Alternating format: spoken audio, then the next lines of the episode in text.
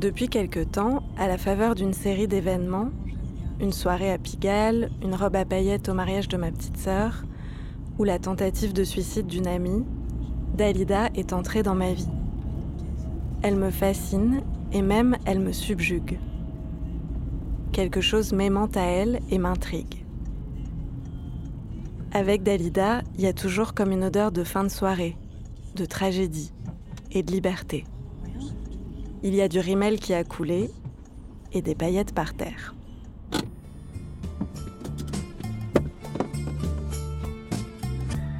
Dalida et moi. Une série de Léa Vensten. Épisode 2 Dalida chez le psy.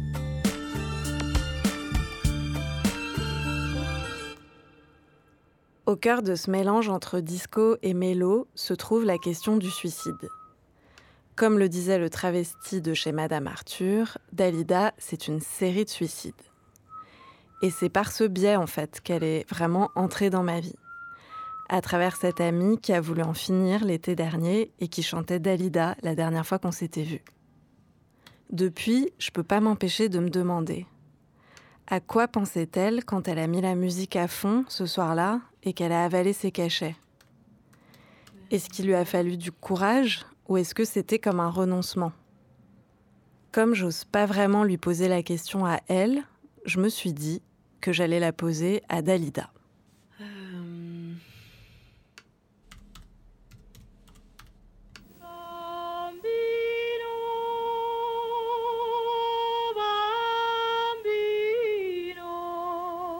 Dalida et Yolande, la brune et la blonde. La jeune Miss Égypte, élevée chez les sœurs, et la star aux 85 millions de disques. La femme fatale, brillante de paillettes, et la fille au cœur brisé. Dalida, tel le masque de Toutankhamon, film dans lequel elle débutera au cinéma, était double. Alors je l'écoute. Je passe des heures sur YouTube à regarder des films sur elle, des archives de toutes sortes, et souvent j'en ai des frissons. À la maison, mon mec n'y comprend rien. Et il me répète que lui, vraiment, même en soirée, Dalida, il a toujours détesté. Il dit que c'est cet accent-là, que ça fait faux et que c'est insupportable. Du coup, j'écoute Bambino avec mon fils en cachette. Et ça tourne même à l'incident diplomatique quand après, en voiture, mon fils se met à réclamer. Maman, maman, on met Dalida. Alors on négocie. Bon, ok, Bambino, mais dans la version de Lily Boniche.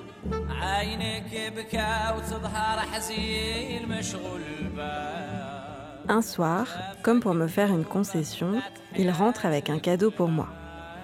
C'est un livre intitulé Dalida sur le divan. Sous-titre La vraie vie de Dalida vue par un psychanalyste. Mais qui a bien pu écrire un truc pareil? Alors, Dalida, euh, elle est rentrée dans ma vie quand j'avais 19 ans euh, et quand j'ai écouté euh, Avec le temps de Léo Ferré, repris par Dalida.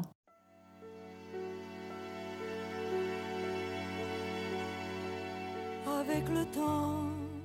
Ça a été un grand moment de ma vie. je m'en souviens très bien, j'étais dans la salle de bain, je connaissais absolument pas Dalida, j'avais mis un CD. Et j'ai écouté euh, cette reprise qui m'a euh, qui m'a bouleversé. Donc je suis Joseph Agostini, je suis psychologue, psychanalyste, diplômé de l'université Paris Diderot.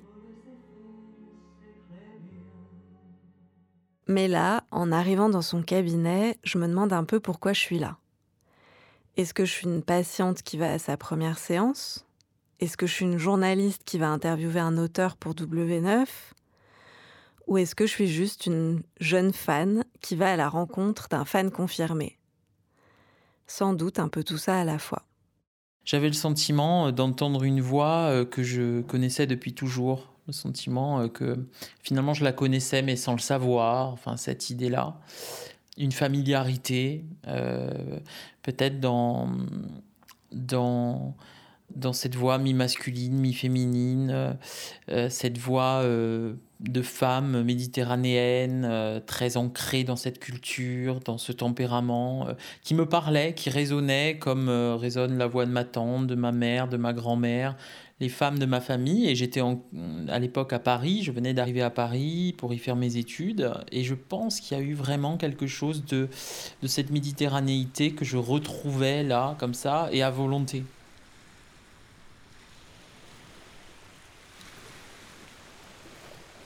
c'est euh, l'insondable tristesse derrière la joie, derrière la ritournelle, derrière l'accent qui, qui chante. Et c'est peut-être ça qui m'a profondément bouleversé.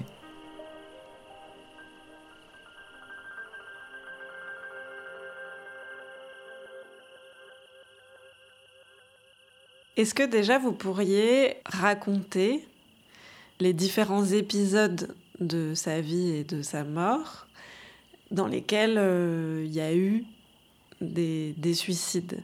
Parce que c'est ce que vous faites euh, un peu dans votre livre. Le premier épisode, ça se passe à San Remo. Oui, tout à fait. Euh, San Remo, donc Dalida va chanter avec un jeune auteur, compositeur, interprète, Luigi Tanco. Donc elle va chanter le 27 janvier 1967 au festival de San Remo. Elle ne veut pas y aller. Hein. Euh, à ses yeux, c'est un concours euh, qui euh, purement commercial. Hein. et puis, quand elle rencontre Luigi Tanco, elle va en tomber profondément amoureuse. Luigi Tanco va, va écrire une chanson, Ciao amore ciao, qui est un cri contre contre une Italie qui, n'autorise pas encore le divorce à l'époque. Donc il faut vraiment se remettre euh, dans ce contexte-là pour comprendre. Et Dalida va être très séduite par euh, les paroles de cette chanson, va avoir envie de, les défendre. Et Luigi Tenco va perdre ses moyens, hein, va être envahi par le trac ce soir-là. Et euh, l'Italie très conservatrice va non seulement euh, refuser euh, les paroles de Ciao Amore Ciao, mais en plus dénigrer euh, l'interprète en disant que finalement, sans Dalida, il n'aurait même pas pu monter sur scène ce soir-là.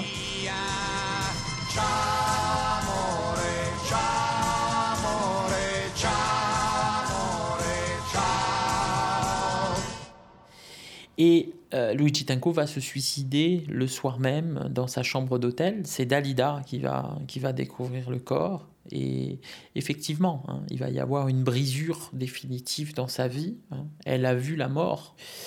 Euh, elle a vu son, son amour euh, par terre, le visage en sang.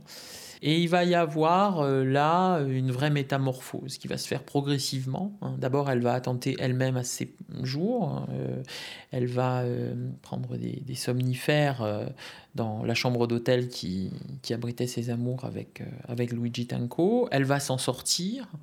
Et puis va commencer au terme de ces cinq jours de coma, une véritable renaissance, euh, une renaissance sous le prisme de la méditation, de la philosophie orientale, euh, de l'apprentissage des livres qui va l'amener à la psychanalyse, hein, puisqu'elle va faire un travail personnel euh, à ce moment-là de sa vie.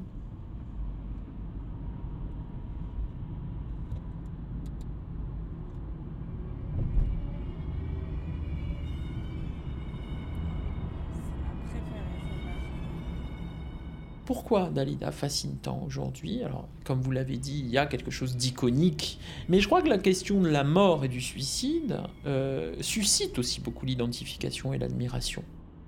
Elle en parle, elle en parle de manière décomplexée, désinhibée, et entendre une chanteuse, une artiste populaire parler de cette chose-là, c'est pas anodin, c'est tout à fait singulier et ça vient certainement euh, accentuer le, rapport de fascination qu'on a hein, euh, à son sujet. Il y a beaucoup de chansons dans, dans lesquelles, effectivement, elle dit, euh, elle parle de, de, son envie de, de partir au moment opportun. mais s'il y avait seulement ça, c'est-à-dire, bon, avait seulement euh, une chanteuse populaire qui évoque la mort dans ses chansons et qui dit qu'elle veut se suicider. Je pense que ce qui fait la magie d'Alida, c'est que là, à nouveau, ça, ça, ça vient s'agglomérer avec autre chose. Ça vient s'agglomérer avec le suicide de ces, euh, de ces hommes. Euh, ça vient euh, convoquer encore et toujours la question de la dualité en nous-mêmes. A-t-elle eu un libre arbitre à ce moment-là Elle seule peut y répondre. Hein, mais je crois que tout ça trouble à nouveau, comme son strabisme. Ça trouble encore et toujours, oui.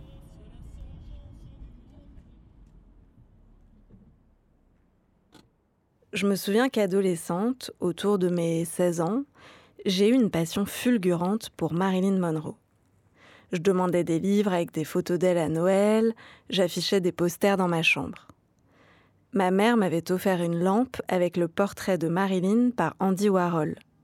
Et j'étais à la fois super fière d'avoir une lampe Marilyn et secrètement déçue que ce ne soit pas une vraie photo d'elle je trouvais que le tort de Warhol était de saboter un peu gratuitement la beauté de Marilyn Monroe. Et je voyais pas bien l'intérêt. Dalida, c'est c'est un terme qui est euh, complètement substituable, remplaçable. Hein. Pour, euh, pour moi, c'est Dalida, mais pour d'autres, c'est euh, la Calas, pour d'autres encore, c'est euh, un auteur de théâtre, un romancier, c'est c'est quelque chose comme ça qui est venu là résonner, et puis dans lequel ils, ils, sont venus se, se nourrir, hein, voilà, et à volonté. Et puis, en écoutant le psy, je me mets à penser qu'il y a un point commun entre Marilyn, Dalida et moi. Bon, en dehors de la couleur de cheveux, de la déchéance et des liaisons sulfureuses, nous avons toutes les trois une passion commune, la psychanalyse. Et si c'était par là que passait l'identification? Quand on est psychanalyste, on est toujours parlé par des tas, des tas de, références, mais certaines dominent hein, les autres. Euh, c'est comme si ça vient donner une coloration particulière à notre, euh, à notre manière d'approcher l'humain, à notre manière d'entendre. En plus, je vais pouvoir rentrer à la maison et démontrer à mon mec qu'en fait, voilà, Dalida, c'est pas de la guimauve, c'est de la psychanalyse. Et donc vous pensez que peut-être si vous aviez pas entendu euh, avec le temps à 18 ans dans votre salle de bain, peut-être vous seriez pas devenu psychanalyste? Ah ben, je pense qu'avec DC, on peut mettre Dalida en bouteille. Hein. Mais je pense que non. Je pense que Dalida euh, et la psychanalyse, euh, eh bien, c'est un seul et même amour, au fond. Ce n'est pas parce que Joseph est psy qu'il échappe à la règle que je me suis fixée. Faire dire à chaque personne les paroles d'une chanson de Dalida qu'ils ont choisie. Il faudra qu'on voit juste cette histoire de de paroles de chansons là. Alors moi j'ai apporté j'ai j'ai celle de à ma manière si c'est ça que vous voulez lire. Euh, je les connais par cœur, hein, je suis pas un petit joueur. Ah bah bien sûr. Moi j'ai bercé ma fille euh, au son de, des chansons Dalida. J'ai chanté Dalida quand elle avait deux semaines euh, au berceau. D'ailleurs je je faisais vraiment tout le répertoire. Hein. Les petits mots, le restaurant italien. Euh, et c'est marrant parce qu'aujourd'hui, elle est vraiment à Justin Timberlake, etc. Elle n'est pas du tout dans Dalida. Et pourtant, il y a un côté extrêmement chez elle attaché à Dalida quand on. Votre fille Ah oui, quand on est elle, a 9 ans et demi. Quand on est dans la voiture, évidemment, elle veut écouter Fun Radio, etc. Mais, mais c'est vrai que elle a, euh, elle a un attachement un peu comme si finalement euh, on disait on euh, voilà quoi on va écouter on va écouter quelqu'un de la famille. Alors on fait quoi? On fait le début de ah, vous voulez les pas? Non vous... je peux pas chanter là. Non mais non pas chanter. non mais je sais mais je chante très bien Dalida. C'est vrai ah non, bah alors il faut chanter non je peux pas ah non s'il vous plaît et le soir où je m'en irai finalement je le ferai à ma manière.